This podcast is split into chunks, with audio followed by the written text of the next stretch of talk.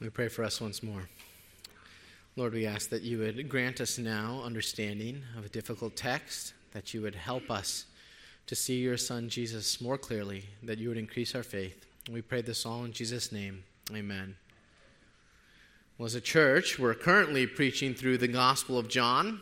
We've reached the betrayal of Jesus.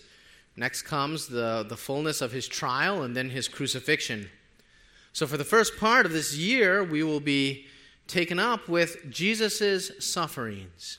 As we've already heard in the service, there's any number of we- reasons why we might suffer. Sometimes we do suffer for as a consequence for our sin. Sometimes we suffer for righteousness' sake by being rejected by the world. Sometimes we just have no idea why it is that we suffer this or that, and we can't make any sense of it. You know what would really ruin 2023 for me? Is if we all died and our suffering was meaningless. Many people live like that's a live possibility. Any moment, they could die, and all the suffering, all the trials, totally, totally meaningless. So, for the next uh, two weeks, we're going to preach a couple sermons on Job that famous righteous sufferer from the Old Testament who himself wrestled with some of those thoughts and feelings. Makes a good pairing with where we are in John. So today we're going to preach through Job chapter 16. Next week we'll look at Job chapter 17. Now, Job, the book, is notoriously, notoriously difficult. Difficult to read, difficult to understand, difficult to preach, difficult to hear preached Certainly difficult to just drop into the middle of the book with no warning and then preach two one off sermons. I never would have chosen this. Paul chose this and then went on vacation. but he was confident that we would be able to work through this together, and so we shall. But in order to prepare our thinking about uh, chapter 16 and our, our text next week, we really do have to take a moment just in this initial sermon to orient ourselves to the entire book. What makes Job such a difficult book? Why do I say this? Especially if you haven't read Job recently or you're not really familiar with the book. Well, why is he saying Job is, is such a difficult book? Number one, it, it tackles a difficult topic intellectually. Job considers suffering and confronts you with the problem of evil. Why do people suffer? Why do good people suffer? Why does a good God allow suffering and evil in the world?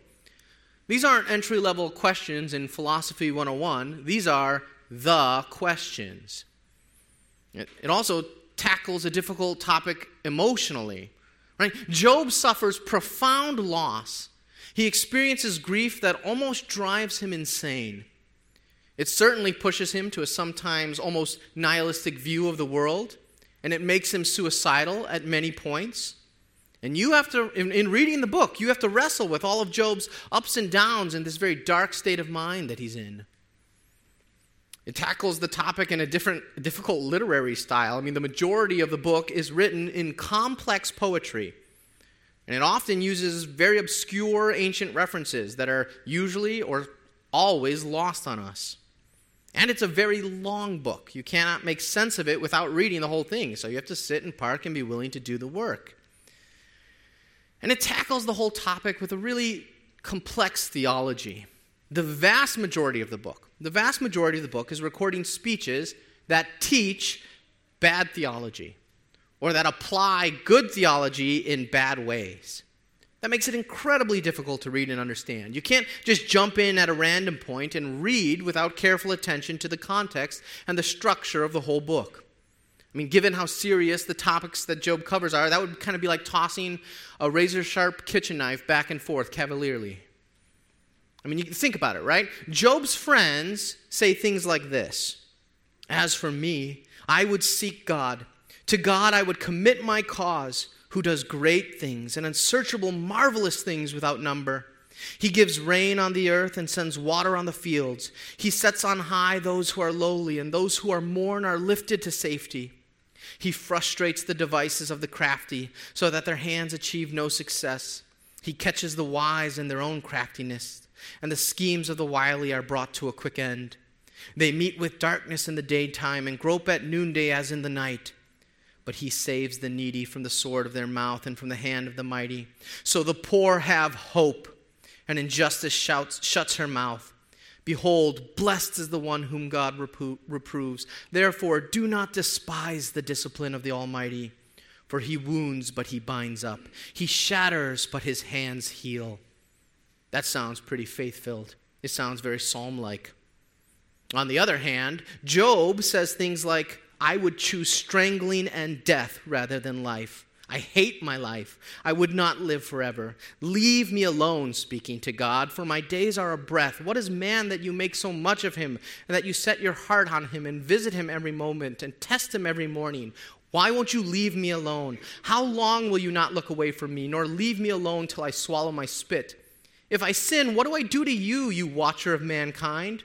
Why have you made me your target? Why have I become a burden to you? What is the Almighty that we should serve him? What profit do we get if we pray to him? It's all one, therefore, I say. God destroys both the blameless and the wicked. When disaster brings sudden death, God mocks at the calamity of the innocent. Sounds pretty faithless. And yet, at the end of the book, God says to Job's friends, My anger burns against you, for you have not spoken of me what is right, as my servant Job has. So, how do you read one chapter out of this book and interpret it? Context is always king, but today it is emperor supreme. So, in order to understand what is going on in Job 16, we really do have to situate it within the entire story uh, of the book, and we, we do kind of need to know how it all ends. So before we dive into Job 16 and then Job 17 next week, we're going to recap the main gist of the book, and we'll see how all the pieces fit together, at least generally. And here's a refresher of the, the story. Remember, Job, he was a righteous man. As the narrator says right at the beginning of the book, he was blameless and upright, one who feared God and turned away from evil. Now, this doesn't mean Job was perfectly sinless, but he feared God. He confessed his sins, he made regular offerings. When his adult children would get together and throw parties, Job would offer burnt offerings just in case they sinned.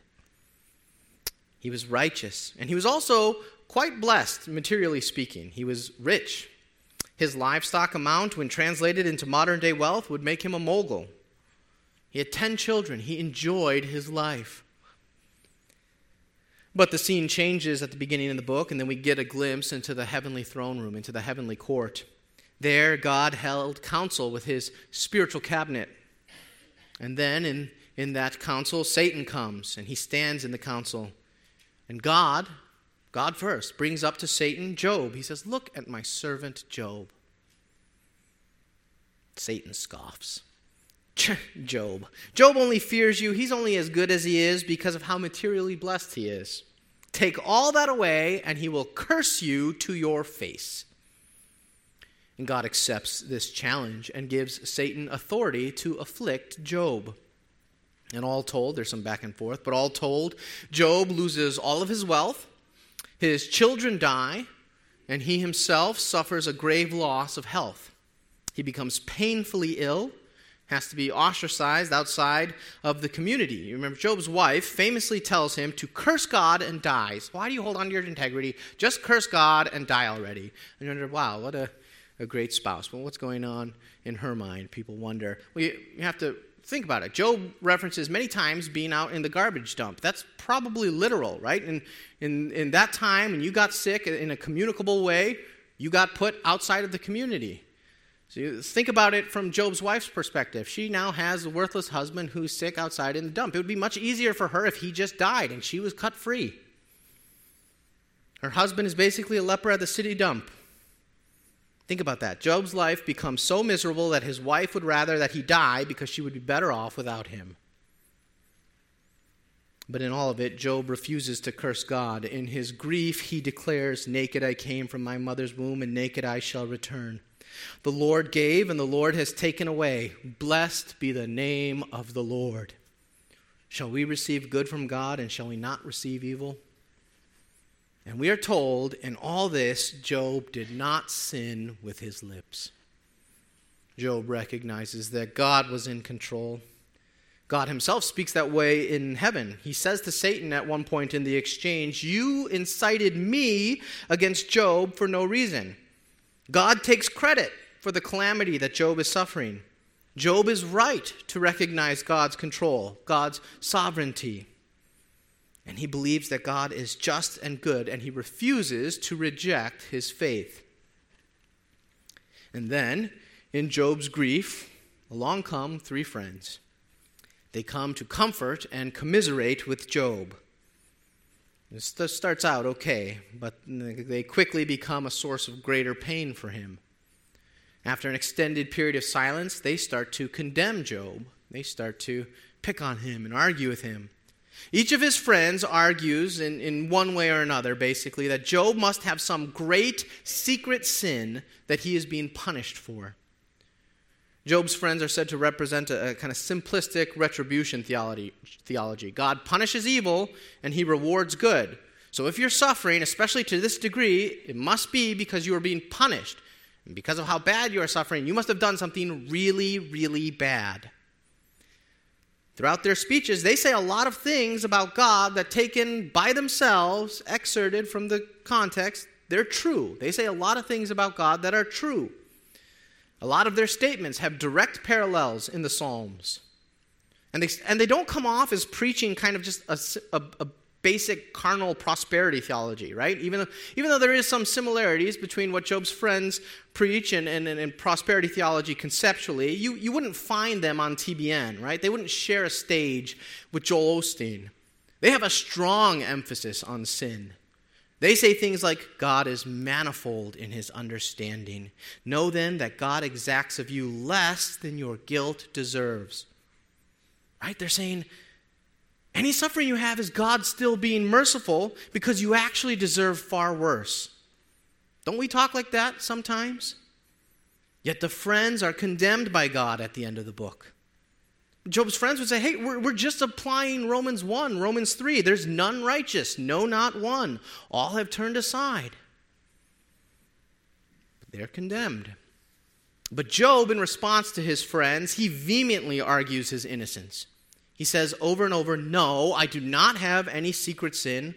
I have con- not committed any grave evil that would merit this punishment. You are wrong. Your theology is too simplistic. You are not applying it correctly. And so the majority of the book is them back and forth. Back and forth they go, making the same arguments repeatedly to each other. You're a sinner. This is punishment. I didn't do anything. This is not because of sin. But throughout that whole sequence, Job is not able to maintain a detached, stoic, objective perspective throughout all his suffering, throughout the dialogue. Throughout his responses to his friends, Job often speaks in a way that doubts God's justice he talks like God has made some sort of mistake. Now, he sometimes recognizes a greater complexity to how God governs the world, it's more complex than the simplistic theology of his friends. But at, the other to- at other times, he seems to assume uh, the same sort of simple cause and effect. And he believes his suffering is proof that God is punishing him mistakenly at various points of his speeches, he expresses this one particular desire. He wants desperately to be able to plead his case before God, to go to that heavenly court and plead his case before God. Though he, he doubts he would ever get that chance, he, he wants it. But he also despairs at the idea of getting the chance. Because he says over and over throughout the book, even if he could somehow have the opportunity to present his case to God in heaven, he believes that though he is in the right, God is so great and so powerful that Job would be overwhelmed and defeated in court, even though he's innocent, right? God is so great and powerful that even though I'm in the right, I'd never be able to convince him of that. Job believes in his innocence. He believes that God is just and must have made a mistake. But he doesn't believe it's within his power to represent himself or to win an argument with God. There's lots of logical inconsistencies in Job's speech. I mean, he oscillates between confidence and despair, confusion. He himself declares that his own words are often too rash in his pain. He becomes clearly suicidal, wishing for extending chapters that he had never been born. His pain becomes so great that he wishes that it would all just end, that he would die and poof out of existence, know nothing but blackness he does not feel like he has it in him to make it to the end of his own story. He doesn't care how it ends or what purpose there might be, it's just too much. Then at the end of the book, God shows up. He reveals himself to Job, and he never explains to Job why it is that he was suffering. God never tells Job about the whole courtroom scene in heaven with Satan. The point of the book of Job is not to answer the question, why do we suffer? The answer, and the answer to that question is certainly not, well, Satan did it. God has nothing to do with your suffering. God comes, he never mentions Satan, he takes full credit for all that Job has suffered, and then he mostly just asks Job a series of rhetorical questions. God reveals a clearer picture through those questions of his glory to Job, of his power and wisdom as evidenced in creation. He shows himself to Job and what kind of God he is. I don't know if this is true or not. I tend to imagine that visions accompanied these awesome questions. At the end of the book, we get God appearing, and he says, Who is this? Who is this that darkens counsel by words without knowledge? Speaking of Job, dress for action like a man. I will question you, and you make it known to me. Will you put me in the wrong? Will you condemn me that you may be in the right? Have you an arm like God that you can thunder with a voice like his? Oh, Job, how dare you question me like you have been? Now it's my time to question you. Where were you when I laid the foundation of the earth? Tell me if you have understanding. Who determined its measurements? Surely you know. Have you commanded the morning since your days began? Caused the dawn to know its place? Have you entered into the springs of the sea or walked on the recesses of the deep? Have you entered the storehouses of the snow or have you seen the storehouses of the hail? which I have reserved for the time of trouble, for the day of battle and war? Has the rain a father? Or who has begotten the drops of dew? From whose womb did the ice come forth? And who has given birth to the frost of heaven? Can you bind the chains of Pleiades or loose the cords of Orion? Can you lead forth the Mazzaroth in their season? Or can you guide the bear with its children? Do you know the ordinances of heaven? Can you establish the rule on earth? Can you lift up your voice to the clouds so that a flood of waters may cover you? Can you send forth lightning that may go and say to you, Here we are? Who has put wisdom in the inward parts or given understanding to the mind? Who can number the clouds by wisdom? Or who can tilt the waterskins of the heavens? And on it goes. The Lord's speech in Job 38 through 41 is beautiful, worth reading in its entirety another time.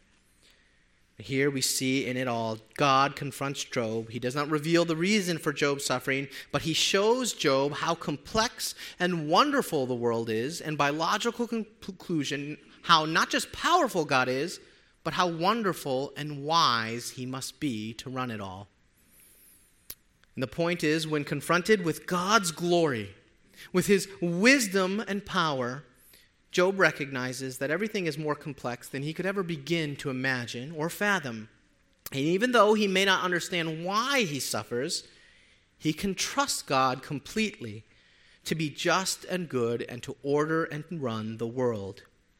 Job confesses at the end of the book, at the end of having seen God face to face, I know that you can do all things. No purpose of yours can be thwarted.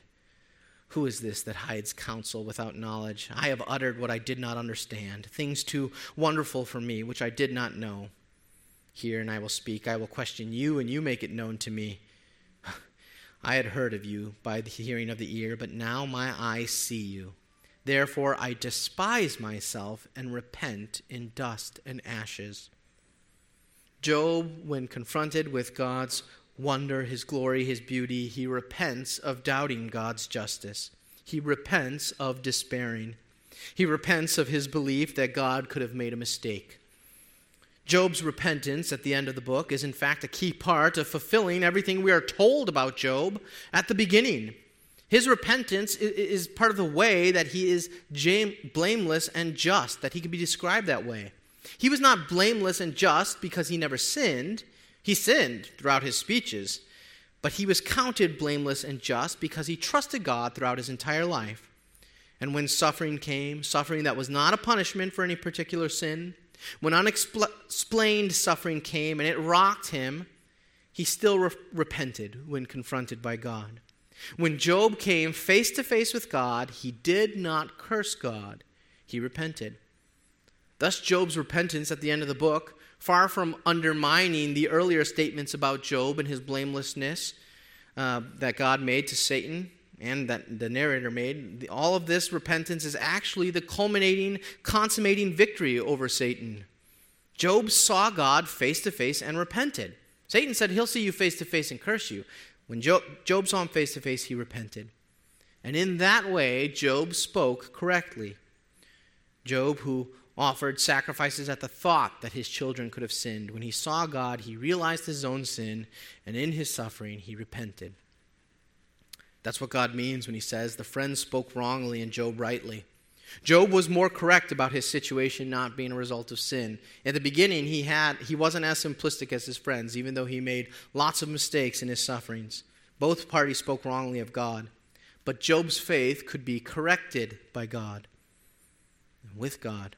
Both Job and his friends believed things that were too simplistic about how the world works. But Job was able to put his hand on his mouth and correct himself. Now, there's so much more we could say about the book. It is long and complex. But now it's time to consider our specific text, chapter 16. This is Job's second res- round of responses to his friends. His friends were condemning him. Job responded. His friends were condemning him. Now we're in the second round of responses. And at this point in the book, Job is still busy defending his innocence while at the same time feeling suicidal despair. And Job often speaks error in his grief. So we keep that all in mind as we now listen to Job chapter 16. So I invite you to turn with me there. On, we're going to have our eyes on the text throughout the rest of the sermon. We'll read it all in its entirety uh, to begin. So, Job chapter 16. So then Job answered. He answered his friends and said, I have heard many such things. Miserable comforters are you all. Shall windy words have an end? Or what provokes you that you answer? I also could speak as you do if you were in my place. I could join words together against you and shake my head at you. Or I could strengthen you with my mouth, and the solace of my lips would assuage your pain. But if I speak, my pain is not assuaged, and if I forbear, how much of it leaves me? Surely now God has worn me out. He has made desolate all my company, and he has shriveled me up, which is a witness against me and my leanness has risen up against me. It testifies to my face. He has torn me in his wrath and hated me. He has gnashed his teeth at me. My adversary sharpens his eyes against me. My men have gaped at me with their mouth. They have struck me insolently on the cheek. They mass themselves together against me. God gives me up to the ungodly and casts me into the hands of the wicked. I was at ease, and he broke me apart. He seized me by the neck and dashed me to pieces.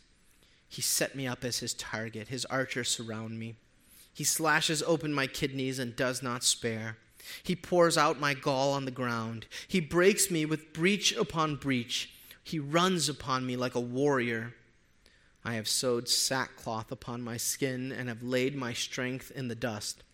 My face is red with weeping, and on my eyelids is deep darkness, although there is no violence in my hands, and my prayer is pure.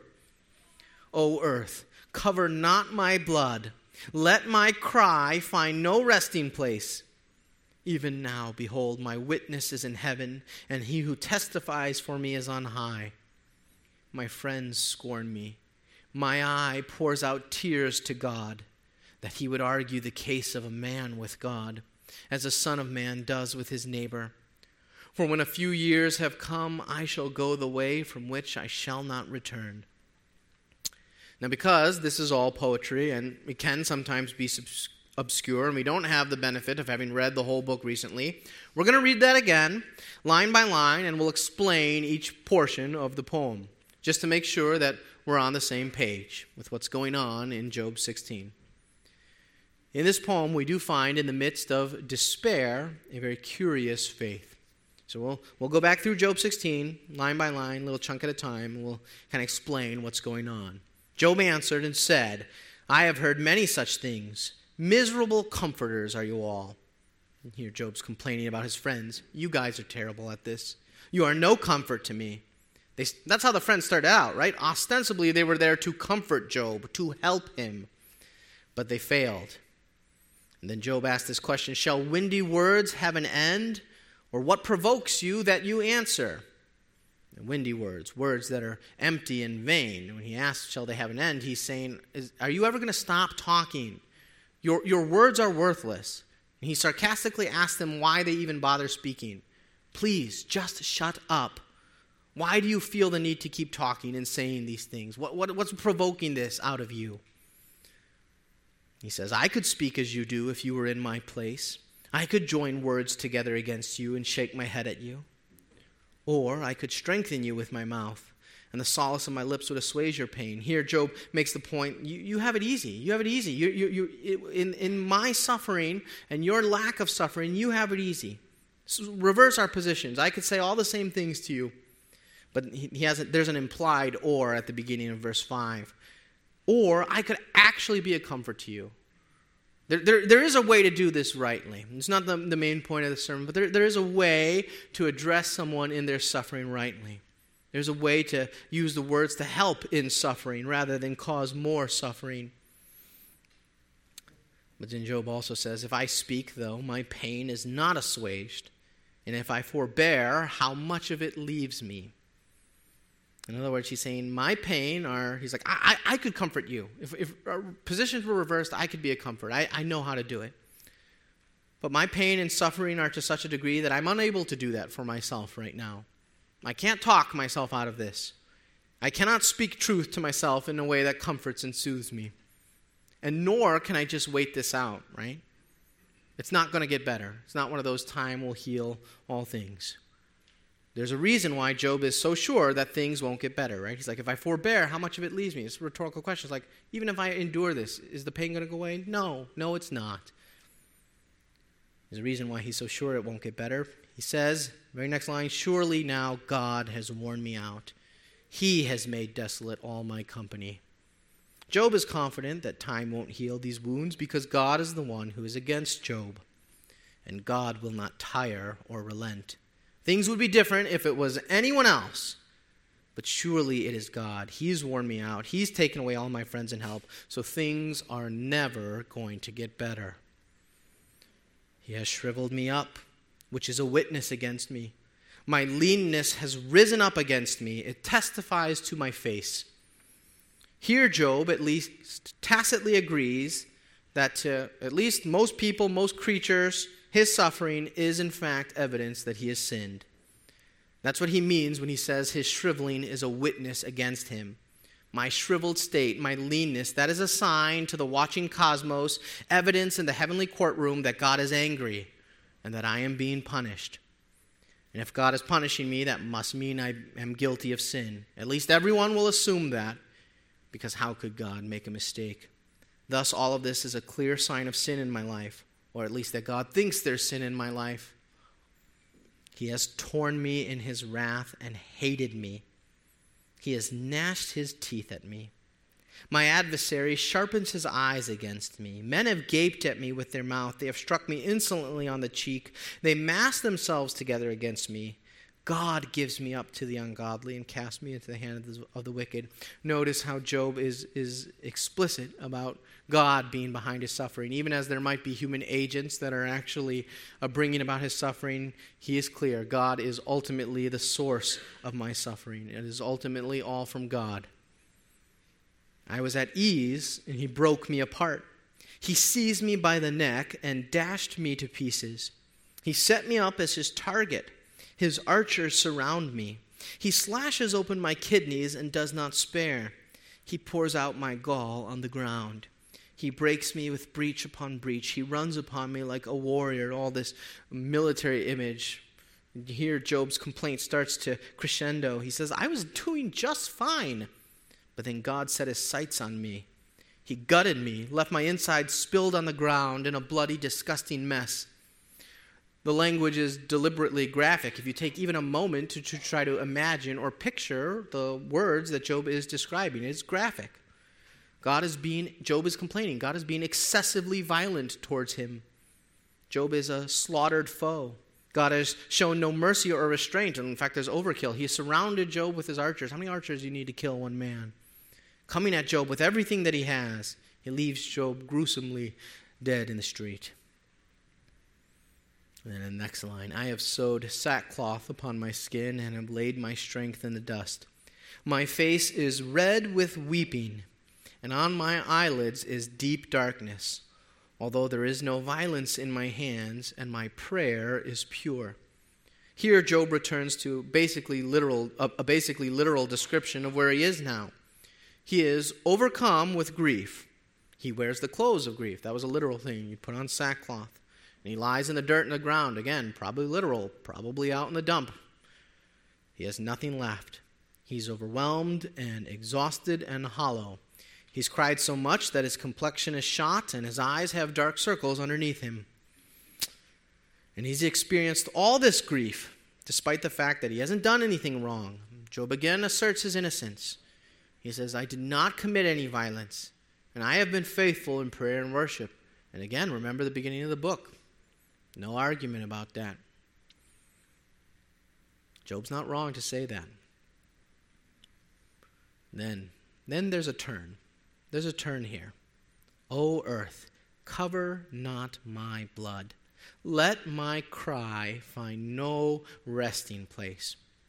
Despite the longing for death that Job has vocalized at multiple points uh, by this point in the book, here Job clings to hope. That's what's going on in this verse. This is the pleading of hope. That's what he means by crying out for his blood not to be covered and for his cry to find no resting place. In other words, don't, don't cover this up. Don't let this be forgotten. Don't let my cry go out before it's addressed. He's praying, please do not let this case of mine be forgotten. I don't just want to die. He has talked elsewhere like he just wants to die and poof out of existence. But here he cries, no, no, that's, that's not what I really want. That, that's just the pain talking. I want a resolution. Do not let my suffering go unanswered. Do not let the curious case of Job's sufferings become lost in time. World, keep watching until this is resolved. Make my sufferings known until the heavenly court takes notice. Then he says, Even now, even now, behold, my witness is in heaven. He who testifies for me is on high. Job has repeatedly cried out for the opportunity to present his case to God while at the same time despairing because he doesn't believe he has a chance of winning the case even while being innocent. But here, Job continues his cry of hope by saying that he hasn't given up on divine justice for himself. He doesn't just want to die and have his case forgotten because he does believe that he has someone who will testify for him in heaven, who will help his case, who will do what he himself cannot. There is a spiritual witness for him in the heavenly court. At least that's what Job believes. And that's why, even as he views God as the enemy behind all this, he still has hope. My friends scorn me, he says. My eyes, my eye pours out tears to God. Even as Job is rejected by all his friends, while recognizing that his abandonment was ultimately the result of God's action, after describing God as a warrior attacking him, he prays to God. My eye pours out tears to God. He seeks the help of God, the one causing all his problems unfairly and unjustly in his mind. My eye pours out tears to God that he would argue the case of man with God as a son of man does with his neighbor. Job wants God to argue the case with God. Isn't that a strange thing to say? Isn't that a strange thing to say? I need God to argue my case with God because I can't. A man can argue his case with another man, but a man can't do it with God. I need God to do it. I know God is high above me. I know He is the source of my suffering. So the only one who can help mediate between me and God is God Himself. Job knows he cannot stand before God and argue his case, and so he prays, God, please argue my case with yourself. Job knows he needs a divine, heavenly mediator, a divine lawyer on his case to go before God the judge. And he hopes that God himself will step into that role for him. It is a very surreal and odd way to talk, but it's paralleled elsewhere in the book. It's not the only time we get this kind of strange image, strange way of talking. Job hopes for a divine mediator at other places. Elihu, and we won't get into what to do with his speeches, but Elihu speaks of a heavenly representative among God's council who will step forward and speak for God's people. Job declares confidently that God, the source of his suffering, is also his Redeemer. He says, I know, famously, I know that my Redeemer lives. And notice the logic that Job props up his prayer to God with right at the end of the chapter. So he says, I, I, I cast my prayer to God.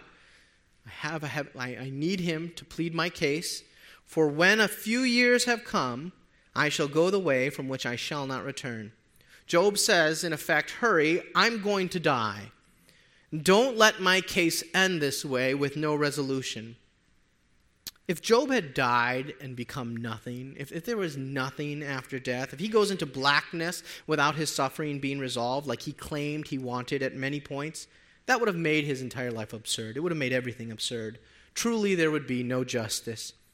So Job prays, Don't let me die. Don't let me poof out of existence before this is finished. I know I said I wanted that, but I don't really. I need you to step in, and I need you to help me. What a curious faith Job has. And that's the point. Even in all his suffering, despair, and oftentimes illogical complaints, he still clings to and looks toward God. He still cries out toward God. He still prays to God. For all the sin in Job's complaining, he still has faith, and that means something.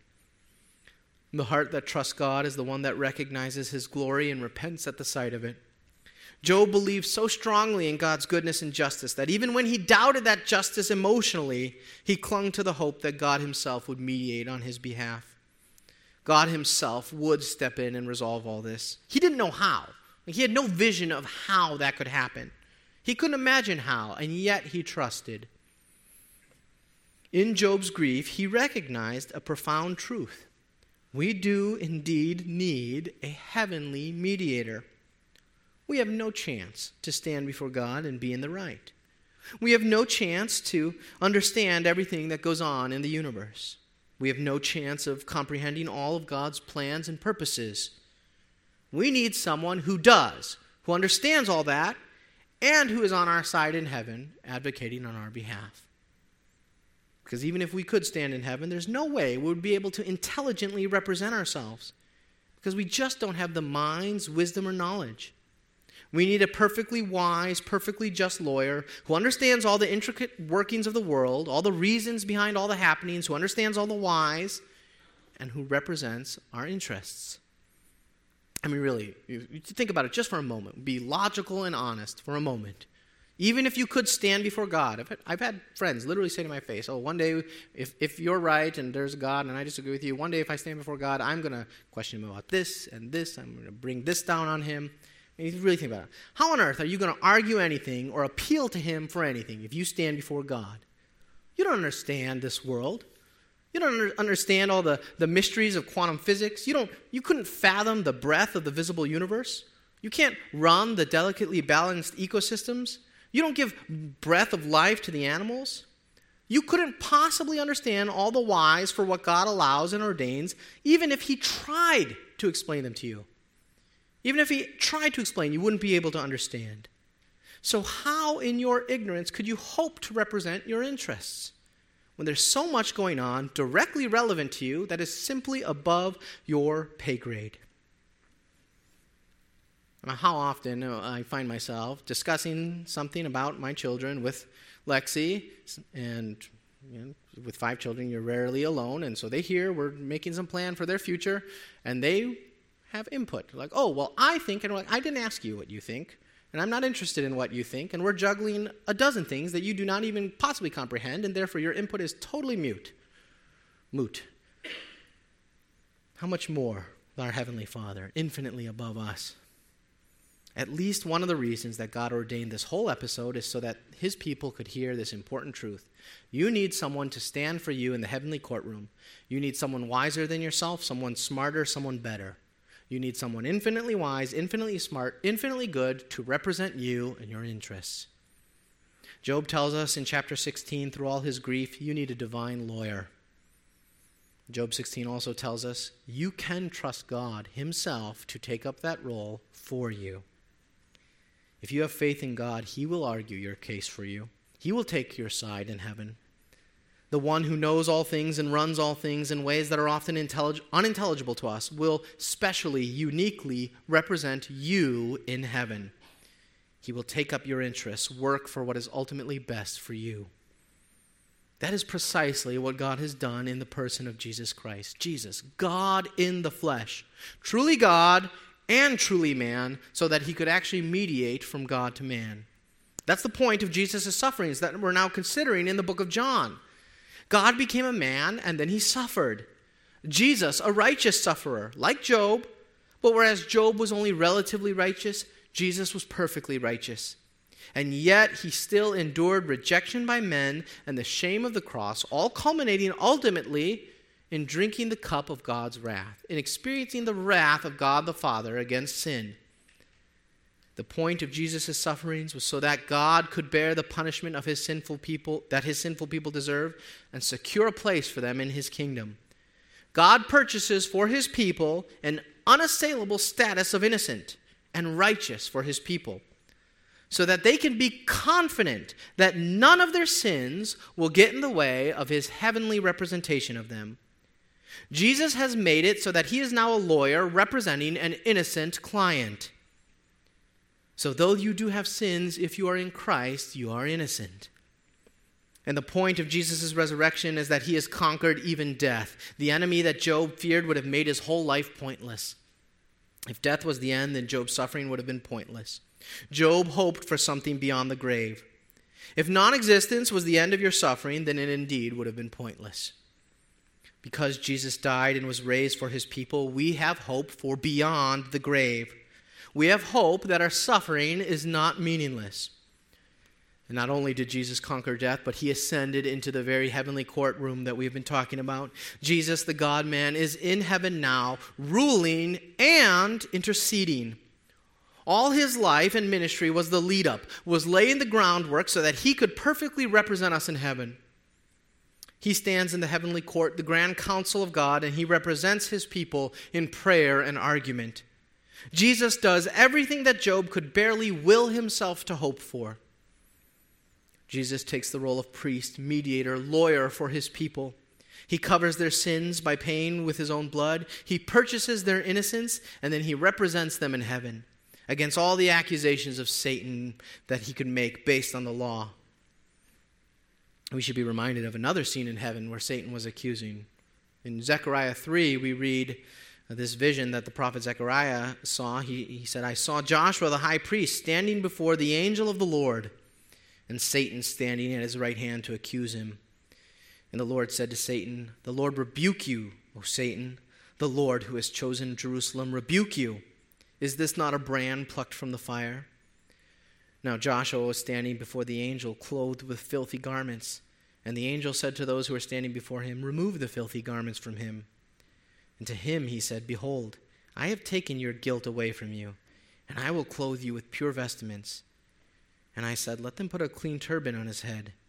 So they put a clean turban on his head and clothed him with garments. And the angel of the Lord was standing by. That's what Jesus does. He rebukes the accuser. He provides the clean garments, then count, count, as his people providing them. He makes his people fit to stand in heaven. He takes their guilt away, and then he stands by his people.